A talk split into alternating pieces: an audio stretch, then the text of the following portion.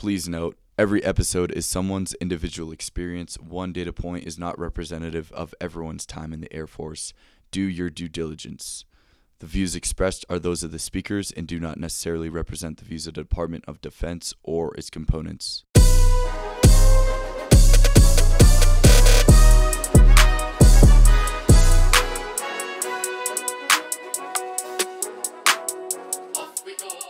Welcome to another episode of the AFSC series, a part of the For the Zoomies podcast, and I'm your host, Andrew Cormier.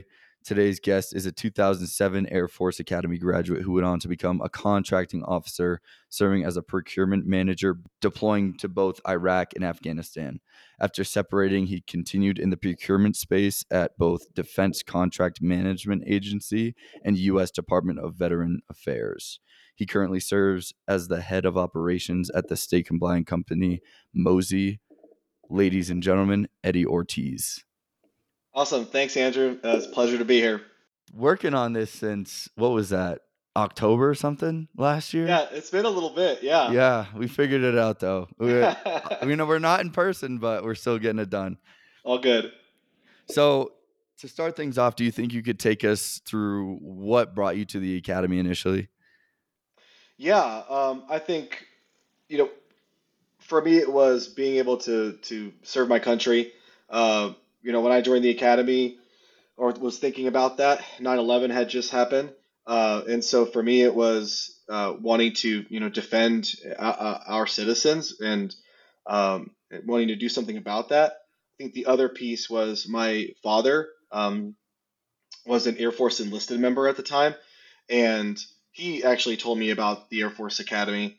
Uh, and so I think between seeing what happened and knowing that there was this opportunity to go serve in as a commissioned officer, that uh, that was definitely something I you know had to try at least. Mm-hmm. And did, how'd you enjoy your time at the academy? Was it good, bad? Wish you could go back. Oh, you know the deal. A little bit of probably all of that. Um, you know the, the the let's start with the good, right? I mean the the friendships that you forge here uh, stay with you. Um, I think I feel they're going to stay with me forever. Uh, and the other thing that, that you, know you probably don't feel uh, you don't see at the academy when you're there that, that ends up happening later is how other grads take care of you afterwards. So like at the academy, you generally just kind of you know commingle with your with your class. If you're an athlete, you you may you may do with some other classes, but like for the most part, you're staying with your class, and it's like that's that's that's how things are run. Mm-hmm. But after the academy, you know, uh, the the brother and sisterhood takes I, I feel takes care of uh, of each other. So you end up meeting grads from other classes, and then you end up meeting uh, other grads from other service academies. Um, so I felt like the you know the the good pieces, the friendships, and uh, that you forge. I still have friends today, right, that are still serving, that are now uh, squadron commanders, and and and all that uh, you know, all that good stuff. And you know the the bad is is you feel like you're giving up a lot of uh, of experience to to life experience to be there. And i think it's important to like recognize that not to not in a negative light but just to say like yeah it is a sacrifice. I think um i think that's why it's important to understand that it's a sacrifice and promise yourself later that you'll go back and live that. Um and, and um, we can talk a little more later in terms of like how i did that when i separated. Um because you definitely want to honor that. It, you know, it, it, completes your life. Mm. Um, and you know, and I would say overall, you know, I I wouldn't do it again. um, but I would say like there, some of my best memories were, um, you know, I didn't spend any money to do to get that memory. Mm-hmm. It was it was it was there with with with with with my boys, with my brothers and sisters you know, having a good time going through something hard together and coming out clean on the other side. So when you say sacrificing, um, like the thing that comes to my mind is like some of the life experiences. Obviously, like I don't know if you're referring to the the fun that most college kids usually have in their twenties, but um, I think some other things that I think about when I I don't know talk to my friends back home who chose a more traditional um, college route is that you know they have bills to pay. They're not you know coddled by a military paycheck every month and on top of that is given food and housing yeah. for free basically. And those are some things that i've kind of struggled with. I'm like holy crap i've never really had true expenses in my life. That's one thing that you know sure it's good to be protected, but at the same time you're you're missing out on that experience of like, oh shit, when I become a lieutenant, I'm 4 years behind everyone else who has experience in getting bills.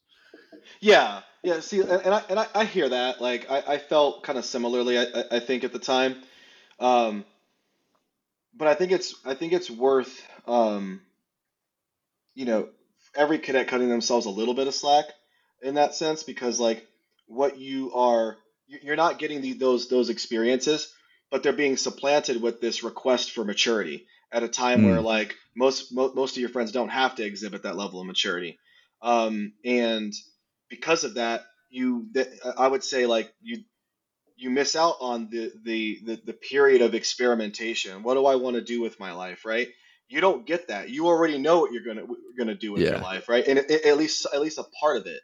And so, you know, I found myself when I separated, like I felt like I was in my early 20s again, like I had just left the academy, they having this whole new world. So even though my like high school friends or whatever, you know, were a certain age, I always felt like I, I still feel 10 years younger than mentally than all of them because because of that. Mm to get into your time in the Air Force, what mm-hmm. did contracting look like? I've spoken to, you know, higher up people in the in the contracting space, but it's more of like a a very overarching look at contracting. What does it look like as um, you know, a junior officer? Yeah, as a junior officer, um, you know, your first one to two years is spent learning the craft. So, um, you, you know, your job in short, is to uh, write and negotiate uh, contracts uh, on behalf of the Air Force with third party vendors and companies. Um, you do that at first at a base. Uh, and so they would call that base level contracting. And so you could be working on anything from like, hey, the you know this squadron needs tables and chairs, go get them. And there's a process. There's an acquisition process uh, that that we have to follow in order to go procure those things and to do so in a fair uh, in a fair manner. And you know, you go from buying tables and chairs to negotiating, you know, l- larger base contracts like construction contracts. Hey, we need to widen the right turn lane to go from this street to this street on the base. Go, lieutenant. Mm-hmm. Like, go, go, go, take care of that. Um, and so. Uh, your first, you know, your first go around is in base level contracting, and you, you kind of that's how you kind of get your foundation, and then um, like many of the uh, career fellows, I'm, I'm sure those those career pyramids are kind of still around. Um, and you know you kind of build on that foundation of, of base level contracting with more complex um, contracts at that point. Is there a tech school component, or would you, or if there is, yeah. would you do? You, would you consider learning a lot at tech school, or is it like a lot of on the job training?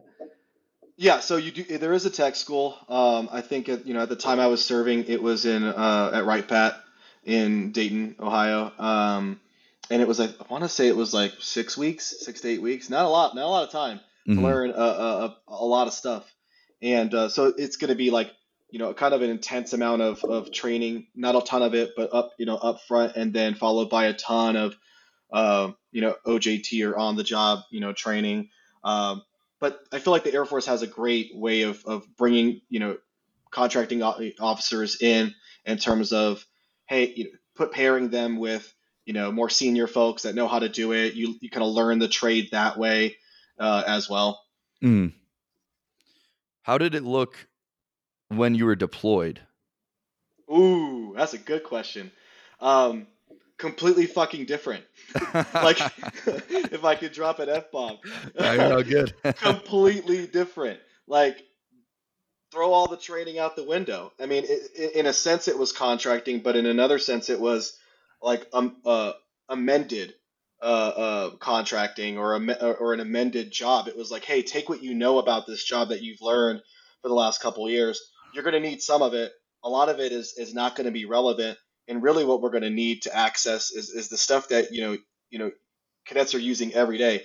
And that's those are those critical thinking skills that those like think on your feet. How do I just solve this problem? Mm. Um, and you know, how do I define what that problem is? What are the variables? You know, how do I solve it? And how do I do that in a way that's that's that's fast, economical, safe, legal, etc.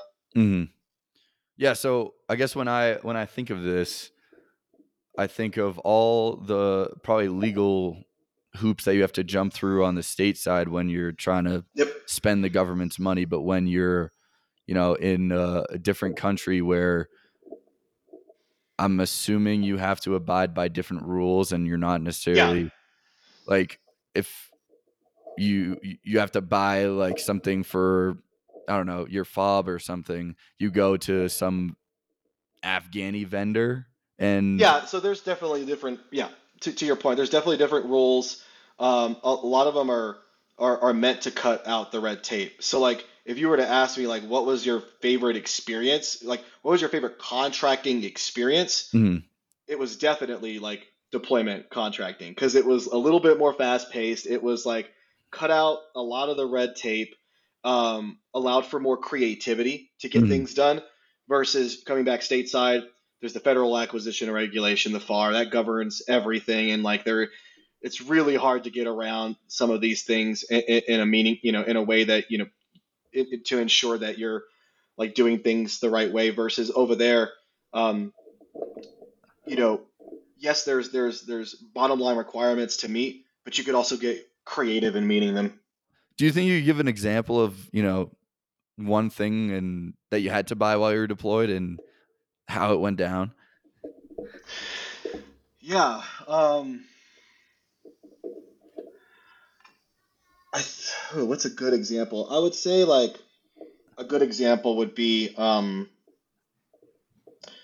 when I was deployed to Iraq. Uh, my, my main role was to upkeep uh, what was called uh, base life services (BLS), base life services on the particular um, fob I was assigned to, and the contract that dictated that was a pretty like huge monstrosity of a contract, but it also gave like uh, contracting officers some teeth in a sense that if there was something that they needed to do that wasn't already paid for by the contract, they could do you know change orders and add to the to, to it, uh, where you know we would obligate the government in a sense to get something done, or they can do something uh, that was like basically a, a no cost change order. Um, or what they called a letter of technical direction at that time. And so, stateside, it's important to pay your contractor for any work done, even if, and it gets really muddy if like the, the contractor does a level of work that, let, let, let's say you're not, not necessarily satisfied or they didn't follow the contract's terms, you still may be on the hook for some money because they did some work. So Mm. there's like a lot of different you know rules here that, that that that are pretty stringent when it comes to protecting not just the government but also the contractor. Um, deployed, I felt like I had the freedom to be able to say, you know, even though I think that this thing technically costs money, I feel like I can be I can barter with the contractor to make this no cost. So like that is when I made it like my sole job, or I felt I had I was on a mission to get as much out of the contractor as possible without having to pay anything extra. Mm. And I would and I would say that there were at times there were like, you know, they're they're, they're building no kidding buildings where you know we probably should be paying for that facility, but somehow I was able to take a look at the contract language and make sure that that that, that our um, that that we came out on top on, on that. And so I think it was not that I was getting something for free or taking advantage of that contractor, but I also knew that uh, we were spending a lot of money out there. We were spending a lot of money, you know, for uh, uh, for services, particularly with you know certain contractors.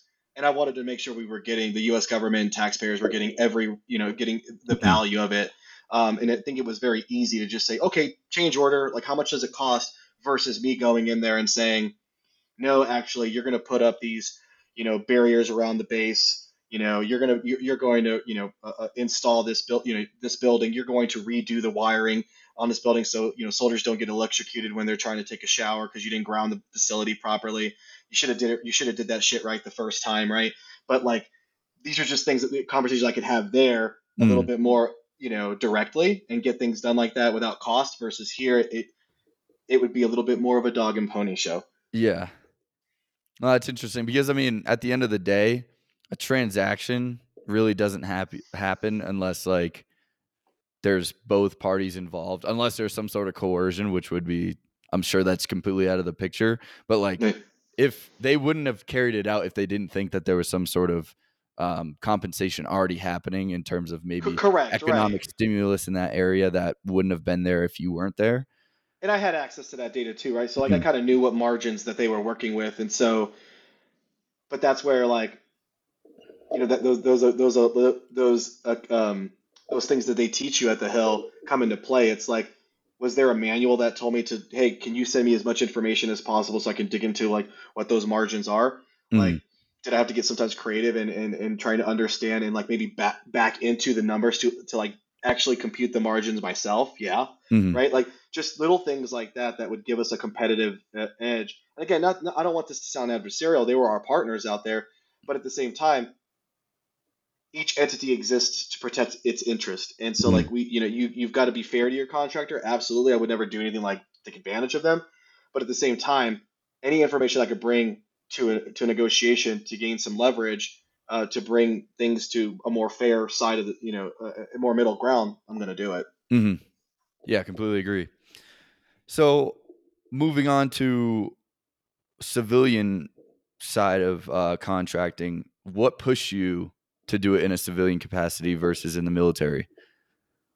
Yeah, I you know I um I was thinking about it right after I left, uh, right after I got back from my second deployment to Afghanistan. I was working for the Defense Contract Management Agency, so um, they're a, a small four-letter where they've got in military folks working for them, but they're a predominantly civilian agency.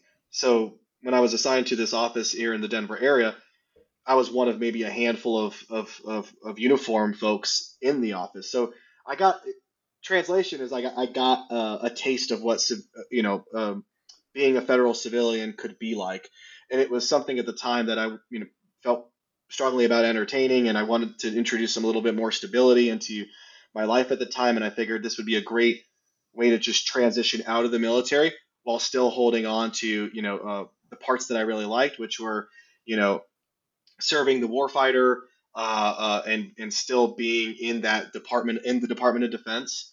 Uh, so that's kind of what was uh, alluring about it. Mhm. What were the actual differences? Um, well, number one, you get to do kind of what you know, a little bit more what you want, right? Like I think one of the first things that I noticed was that I don't ha- I didn't really I, need, I didn't need to give so much notice about my time off.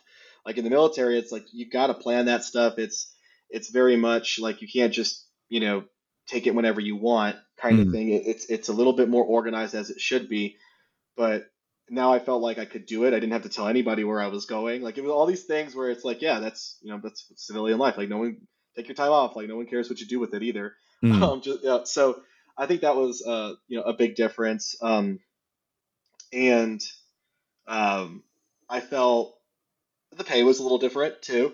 Um, I thought Better the, or the, the worse?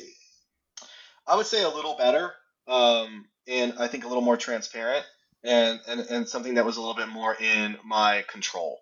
Uh, so like if I wanted to, you know, progress, um, I could take a promotion and I could do that on my own accord, right? Like versus in the military, you've got to do this rank for this long, and then you'll get your look. Mhm. Um, in the civilian world, even in the federal government, it's not like that. You know, if you get if you've got the experience and you can communicate that in an interview, uh, uh, and, and you, you you've got an equal um, chance of getting that job. So it's not uncommon to see high-ranking federal employees that are really young. Obviously, it's not very common to see that in the military. Yeah. No, I was actually speaking with um, when I went home for leave last period. Um, I I just ran into this guy who happened to be um, over at Hanscom, but he was a Mhm. civilian acquisitions officer. And I was just kind of picking his brain because acquisitions, along with contracting, is kind of what I'm looking to do. And damn, it was uh, pretty intriguing. Uh, he's just talking about, he's like, you know, I do so much of what, you know, lieutenants do. I don't know. He's like a GS 13, 3S 14, Mhm. maybe 26, 20, 25, 26 years old. I'm like, holy crap, making a bunch of money, going on TDYs all the time, but Mm-hmm. not subject to a whole bunch of the control and um I don't know requirements of being in the military, and I'm Right. like, holy crap! I had no idea that all this existed. Uh, I, I I would I would like to hear more about you know what the real differences are. Maybe put them on paper, but it is Sure. it does really sound intriguing. Yeah, and obviously we can always take that, you know, chat about more that more specifically, you know, offline. Mhm. But um, but there, I would say like in short, it's like in the military, you're a military member and a contracting officer, and as a civilian, you're just a contracting officer. And so there's less requirements, right, that take your personal time up. Like the, I mean, of course, we, you know, you always want to stay fit, but there's no like requirement to stay fit or Yeah. to, to stay fit in, in, in the way that the Air Force maybe wants you to. Um, uh, things like that, you know, th- you know, some of the things that you know th- this uh, this guy told you about are true. Like, you know, if you, you, you get you know money for going on TDY, you get uh, um, uh, what they would call comp time, or like uh, if you're traveling, they just give you that time back in time off to take later. So it's Mhm. like you're being compensated that way. You're you uh, a lot of times you're you're get you, there's some positions that um, that are overtime positions, so you can sit there and bill for for overtime. Um, so um, versus like in the Air Force, like if you got a, got an 18 hour day, like that's that's just the job, you know, Yeah. and, and that's okay. But that's just that those are the those are those, those are pretty distinct differences. No, it's interesting to note. Hey, real quick, hope you're enjoying the episode. If you are, could you do me a favor and follow and leave a review on Spotify or Apple Podcasts? And also follow the show on Instagram at for.the.zoomies to see clips of upcoming episodes and stay engaged with the community. Thanks for your ongoing support. Moving on, what are what are some of the biggest challenges and rewards that you faced in your time, um, both in contracting or after separation? Yeah, um, some of the challenges in contracting I felt were like being very young in the field and being surrounded with a lot of folks that had a lot of tenure. And I think that's just going to be what all new officers have to deal with, right? Is like being, you know, a, a, a young in age and young in tenure, and having to work through the difficulties of that. Uh, you know, in terms of uh, culturally and, and how you how you fit into a team that you're going into. Um, there's a lot of dynamics there at play. Um, and so I think that was a challenge at first. Uh, I think valuing those around me and, and showcasing that I value them, uh, that was important, right? Like with enlisted, um, senior enlisted, you know, uh, uh, also civilians, just letting people know, like, hey, yeah, I'm, I, I have the rank, I have a rank, um, but you know, I don't have the experience. So like, lend that to me, and I can lend maybe, and maybe we can we can have a good relationship where I can lend my authority to you in, Mhm. in, in that sense, right? Um, and you can learn a lot from it. Uh, and then I would say, you know, uh, the rewards are, are, are to me uh, just being able to say it, you know, that you served. Uh, I mean, for me, that will be something that I'll, I always will feel strongly about. Um, that not only did I serve the air, you know, uh, my country during a time of, of conflict, but I also deployed. Uh, and not, not everyone has, you know, control over that, you know, uh, so I don't want to make it seem like, you know, deploying is better than someone that doesn't deploy. Like, I don't, I don't really get into those, th- th- those kind of semantics. Yeah. It's more of just like, but my, I do have personal satisfaction having Mhm. deployed uh, to both of those regions. Uh, that is why I joined the Air Force. Is why I went to the Air Force Academy was to bring the fight. You know, so like that felt satisfying. Um, I think leaving the military, you know, to talk challenges there. Um,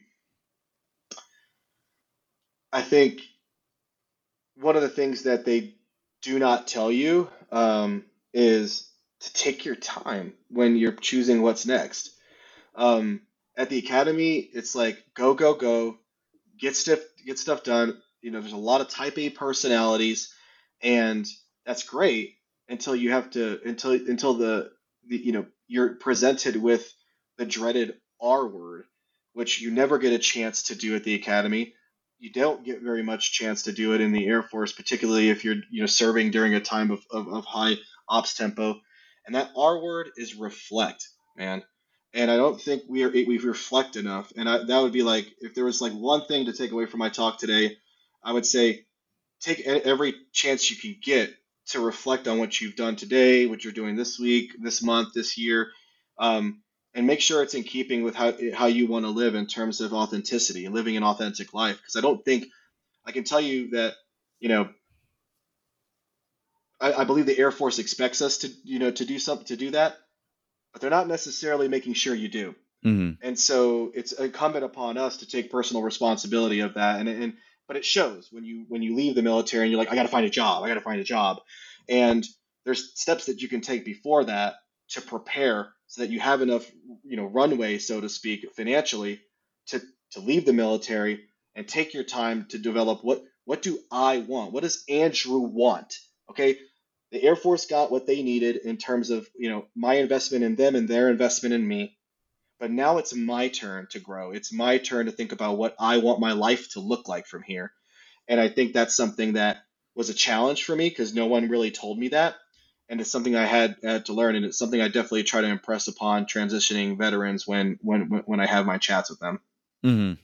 Yeah, even I swear I only reflect two times a year, and it's every time I go home, whether it's for Mhm. Christmas or summer leave. I'm just like, holy crap! I finally have more than a week where I don't have anything going on, and I can just, you know, sleep in late. I can Yeah, sit on my roof and just look out at the woods and just think about what went right in the past six months, what went wrong, how I can move forward and fix things. I don't have that time at the academy. My my brain's constantly, like you said, just Mm. moving, moving, moving. What's next? So I completely agree with you and that. I think it's an e- even more important part to do after you kind of changing your life trajectory from spending a lot of your conscious life span like 18 to however old you are your adult life only in the military setting that takes some time to reflect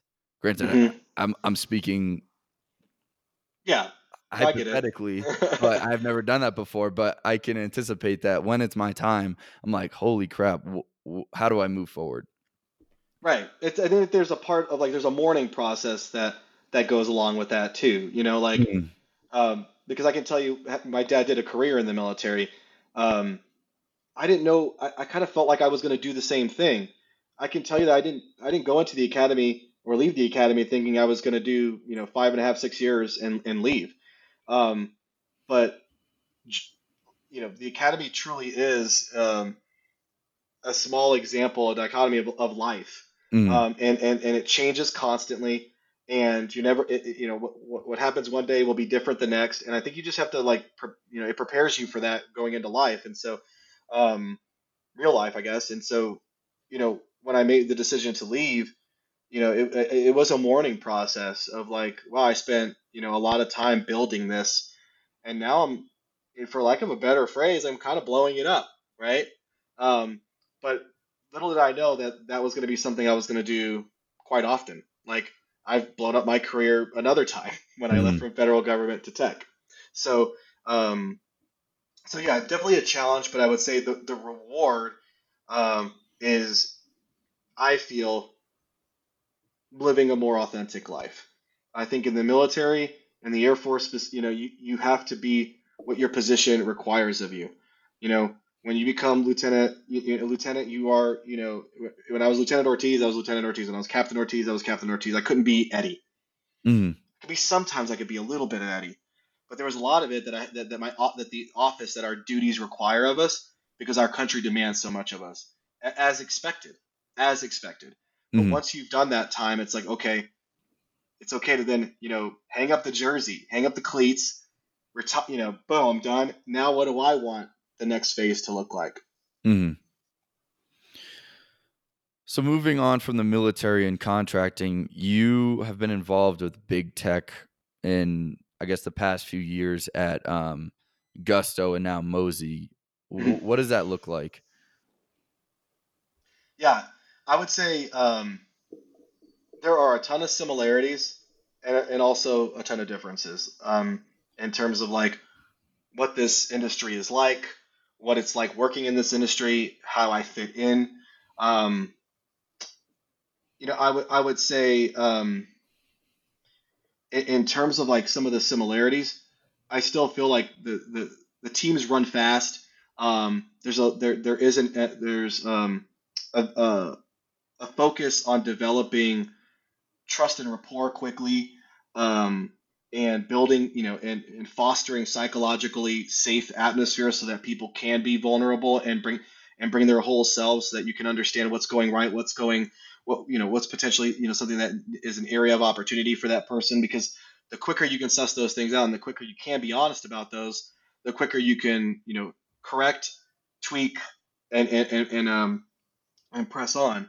And so I think, you know, that's you do that at the academy every day, you're going to do that in the Air Force every day um, I would say some of the differences um, are around the sense of urgency. So, and, and, and let me like, you know, say that sense of urgency deployed environment is very similar to sense of urgency in um, at a startup every day because there's so much at stake.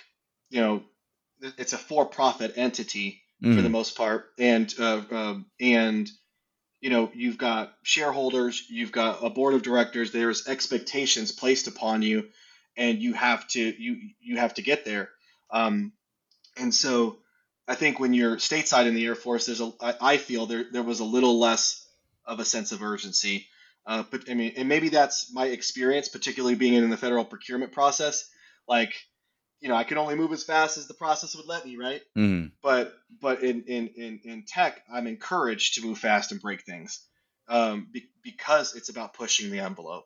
And so um, I, I it's something that I think we we did a lot. We do a lot at the academy, and I think we're encouraged to take risks there. Um, and it's a little less risky in the Air Force, and then it got it got it got back to being more of a like risk tolerant atmosphere in tech. Mm so I'm assuming contracting and um, whatever your capacity is in big tech don't have a lot of carryover. I'm sure in a leadership mm-hmm. sense, that's where it carries over the most. But in terms of like a a real, I guess, hands-on skill set, what is it like transferring from from from contracting to where you are now? Yeah, that's uh that was that's a good, great question. Um, it was completely different, man and it was uh, when I got my, my, when I was able to finally uh, transition out of the federal government into tech, and that's a, probably a whole nother podcast on like the transition of going from military federal sector to making yourself uh, appealing to to tech firms. But when I when I made that change, it was in a completely different capacity. I, I wasn't using any of my contracting experience at all whatsoever. What I was using though, in uh, in in terms of like what I gained from my contracting experience, was around uh, managing people and managing uh, operations. So like what I mean by that is um, like my role on a day to day basis now revolves around the needs of the business, of course, but like it mostly centers on ensuring the business is executing well. Like, do we have systems and processes um, in place to that that that help us continuously improve the delivery of you know our service to customers. Um, that's something that like we do we, we learned from a critical thinking perspective at the academy. You you, you practice that every day. Mm. Um, and so you know at the most at its most basic level, you know we regardless of your job in the Air Force, you learned how to stop the wheels from falling off the bus so everyone else can concentrate on the on, kind of the larger mission, right? And so like that's how I that's how I felt like I, that's what I felt like I was able to bring. I, I, I think the Air Force gave me a lot of operations leadership um, experience. So I, I kind of consider myself an operations leadership generalist. Um, and now to continue that like bus analogy, like it's really about keeping the bus running on time, um, getting it, you know, uh, uh, getting it to run quicker, more efficiently, um, use less gas, and put more people on them. mm. When you're going into an interview for a job that has nothing to do with your prior experience, what were your selling points? Um, I think my, you know, so that's where I think that our, our military experience, regardless of what your you know what what job you'll you'll ever have, comes into play. Uh, and I, I, guess I can only speak to to tech startups and Silicon Valley you know, uh, um, specific uh, startups, they value people that know how to operate, you know, with a sense of urgency. They value people that feel comfortable in ever-changing, fast-paced, kinetic uh, environments. Um, they value uh, people that need very little context to dig in and make an impact. Um, and so we do all of those things regardless of our jobs every day. That's what we're that's how we're taught as as to be as by nature as Air Force officers. Mm-hmm. And so I felt like using that was was was pivotal in helping me advance through the interview stages because there's multiple interviews and you know that's a skill that you're not necessarily you're definitely not taught at the academy you're certainly not taught it in, in the air force um, and it's one that is super important because we're taught as Air Force officers, if you're a good one, to be humble and to and to lead Yeah. with humility. So much so that it becomes a fault. Yeah. Um, and so it's like you've got to learn how to like then take what you you know take the good things that you you, you have done and, and and package them in that way that um, and translate it right. So like it also requires you to do some research on who you're interviewing with. What do they value? Like how do you bring incorporate their values into you know some of those things that we've talked about so that way you're speaking the same language as them. Mm.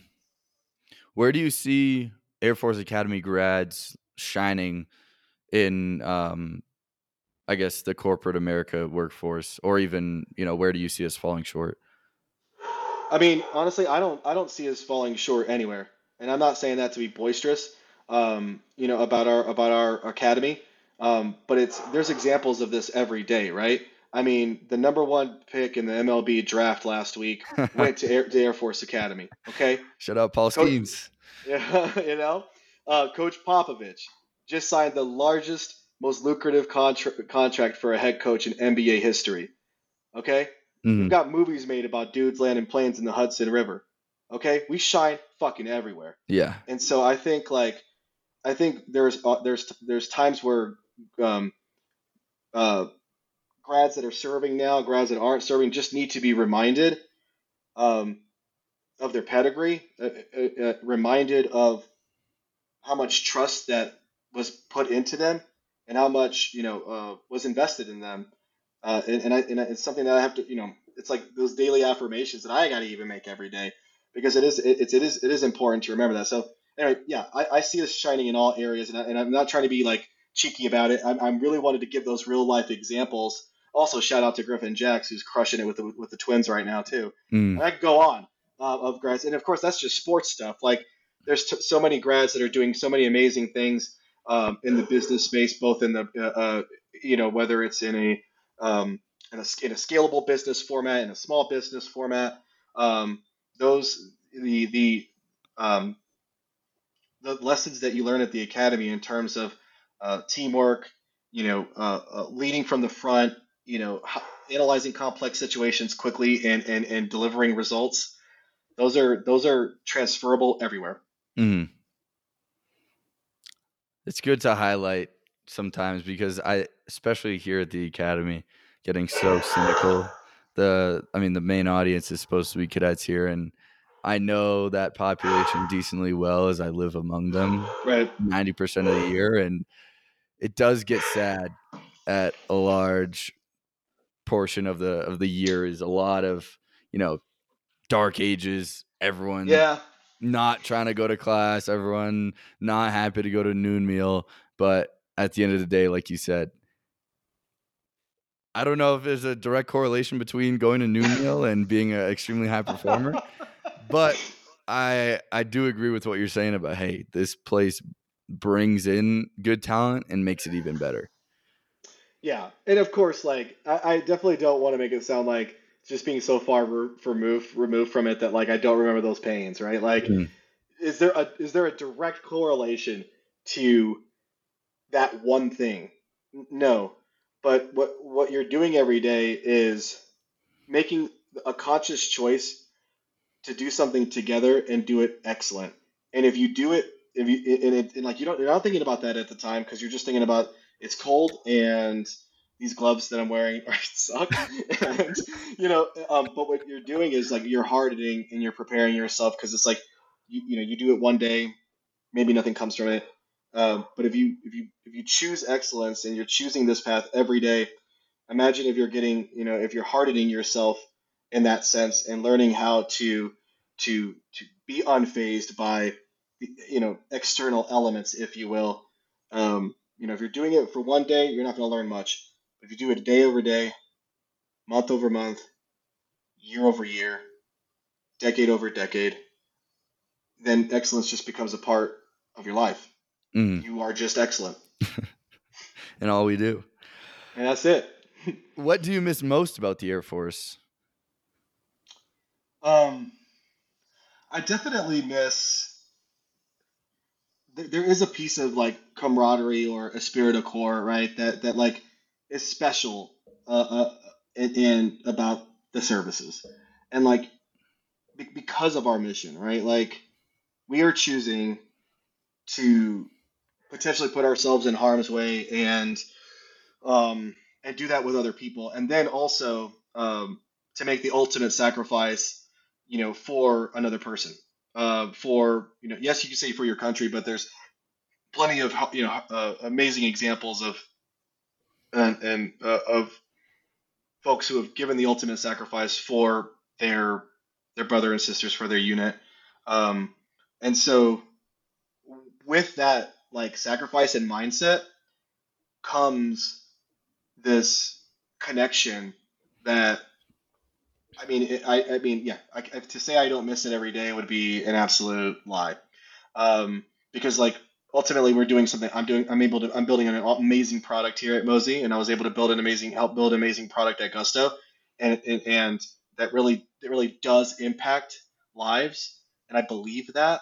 Um, but to, to you know comparing those examples are it's definitely there's a, a, life and death element that's missing from it and there's a certain special connection that comes from it that i certainly miss mm-hmm. if you could give any advice to cadets that are looking to enter your career field what would you what would you tell them um, don't get caught up on titles like or ranks or you know, I would say that that's the thing to to not because I feel um, it's it's um, embedded in the culture in the Air Force. Uh, like a good example, you know, would be oh well because I was a captain in the Air Force and I negotiated this, you know, helped negotiate this billion dollar contract. Um, I know what I'm doing. First of all, you can't throw that word billion around in the real business world. That's an actually that's a real big term and and so you, got to know your audience in that sense but like it's also not the same. So you know the, you, you know you definitely see this in senior officers um, where it's like oh i was a ceo if i was if i was a squadron commander that means i was a coo or a ceo equivalent. You did an important job. Let's just keep it there. Like you did an incredible job as a squadron commander. You did an incredible job uh, as a wing commander etc like yes. But to compare those things to you know a profit generating organization is is just not the same. And I think, and what ends up happening is you you know I've seen um, folks think that they know how to do those things and then try to put themselves in those situations and then they find themselves out of depth very quick. Mm-hmm. Um, and so really, it's just not falling prey to uh, titles and rank and just looking at the job for what it is and seeing do I have the you know skills to be able to do that you know yes or no and I think if we you know if grads can identify that quickly um, then they'll they'll rise wherever they go. Mm-hmm. Yeah, I think it's a good point to not only um, do it yourself in like an ego suppressing way, but mm-hmm. I think it's also I've I've been doing a lot of research on authority recently, and mm-hmm. um, I think it's also interesting and a good point to to reflect it on other people as well. I mean, I don't I don't endorse going and undermining people, but figure out what the reality is of is this a real authority figure or is this just you know a moral authority? What what exactly are we working with here? And um what actually matters to the mission completion? Granted you have all the perfect information.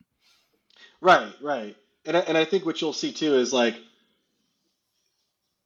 the democratization of authority in the civilian workforce like or at least in tech. Like i don't want all the power. I I want to and I think this is where the the heart of leadership, the heart of what the Air Force Academy teaches us, is like to truly empower people.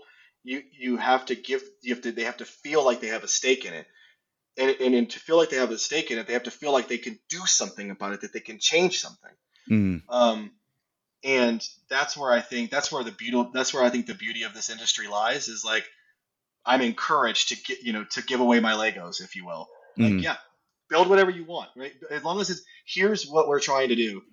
I trust you. Like we'll check in, etc. But like you know, I and I don't need all the credit.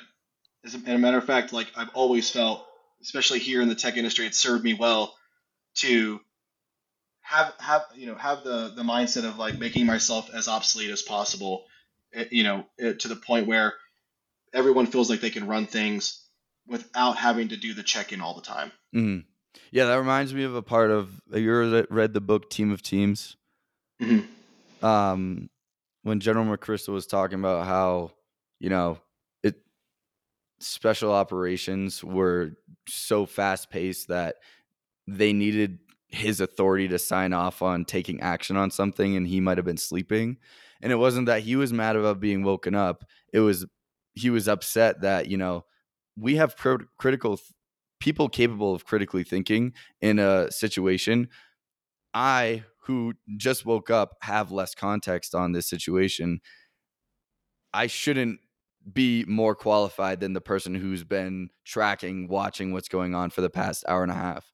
So right I completely say that from a, a complete like self efficacy way where, you know, getting rid of this red tape to really figure out what what enforces mission completeness um, most. right. Mm. yeah yeah to totally agree. And i and i know that there's plenty of air force leadership that run their run their teams run their organizations that way. So i don't want it to seem like i'm generalizing. I know that there's there's really great examples out there. I do know that the culture in general though isn't it doesn't see it all like that though. So i think it's important to know when it's in you know things need to be more directive and know when it's time to share you know time to uh, to share your legos Mm. I might take that phrase, share your Legos. Well, sir, it's been it's been a really good time talking to you and um, getting to learn a bit, little bit more about both military and civilian contracting. Um, I'll make sure if you if you're okay with it, I can put in the show notes if people are interested in reaching out and talking to you, whether Please. they're just cadets or grads. Um, Yep. they can get in contact with you.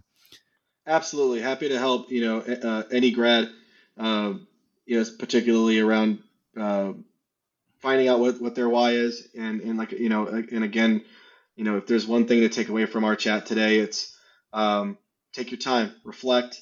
Uh, it's okay to un, you know to do that often while you're in the service, so that way you're you are living you're living deliberately. You are you know attaining these ranks authentically, um, or outside of the service, and you're and you're able to you know craft a life um, that is uh, that is authentic to you, um, and you're able to beautify that life.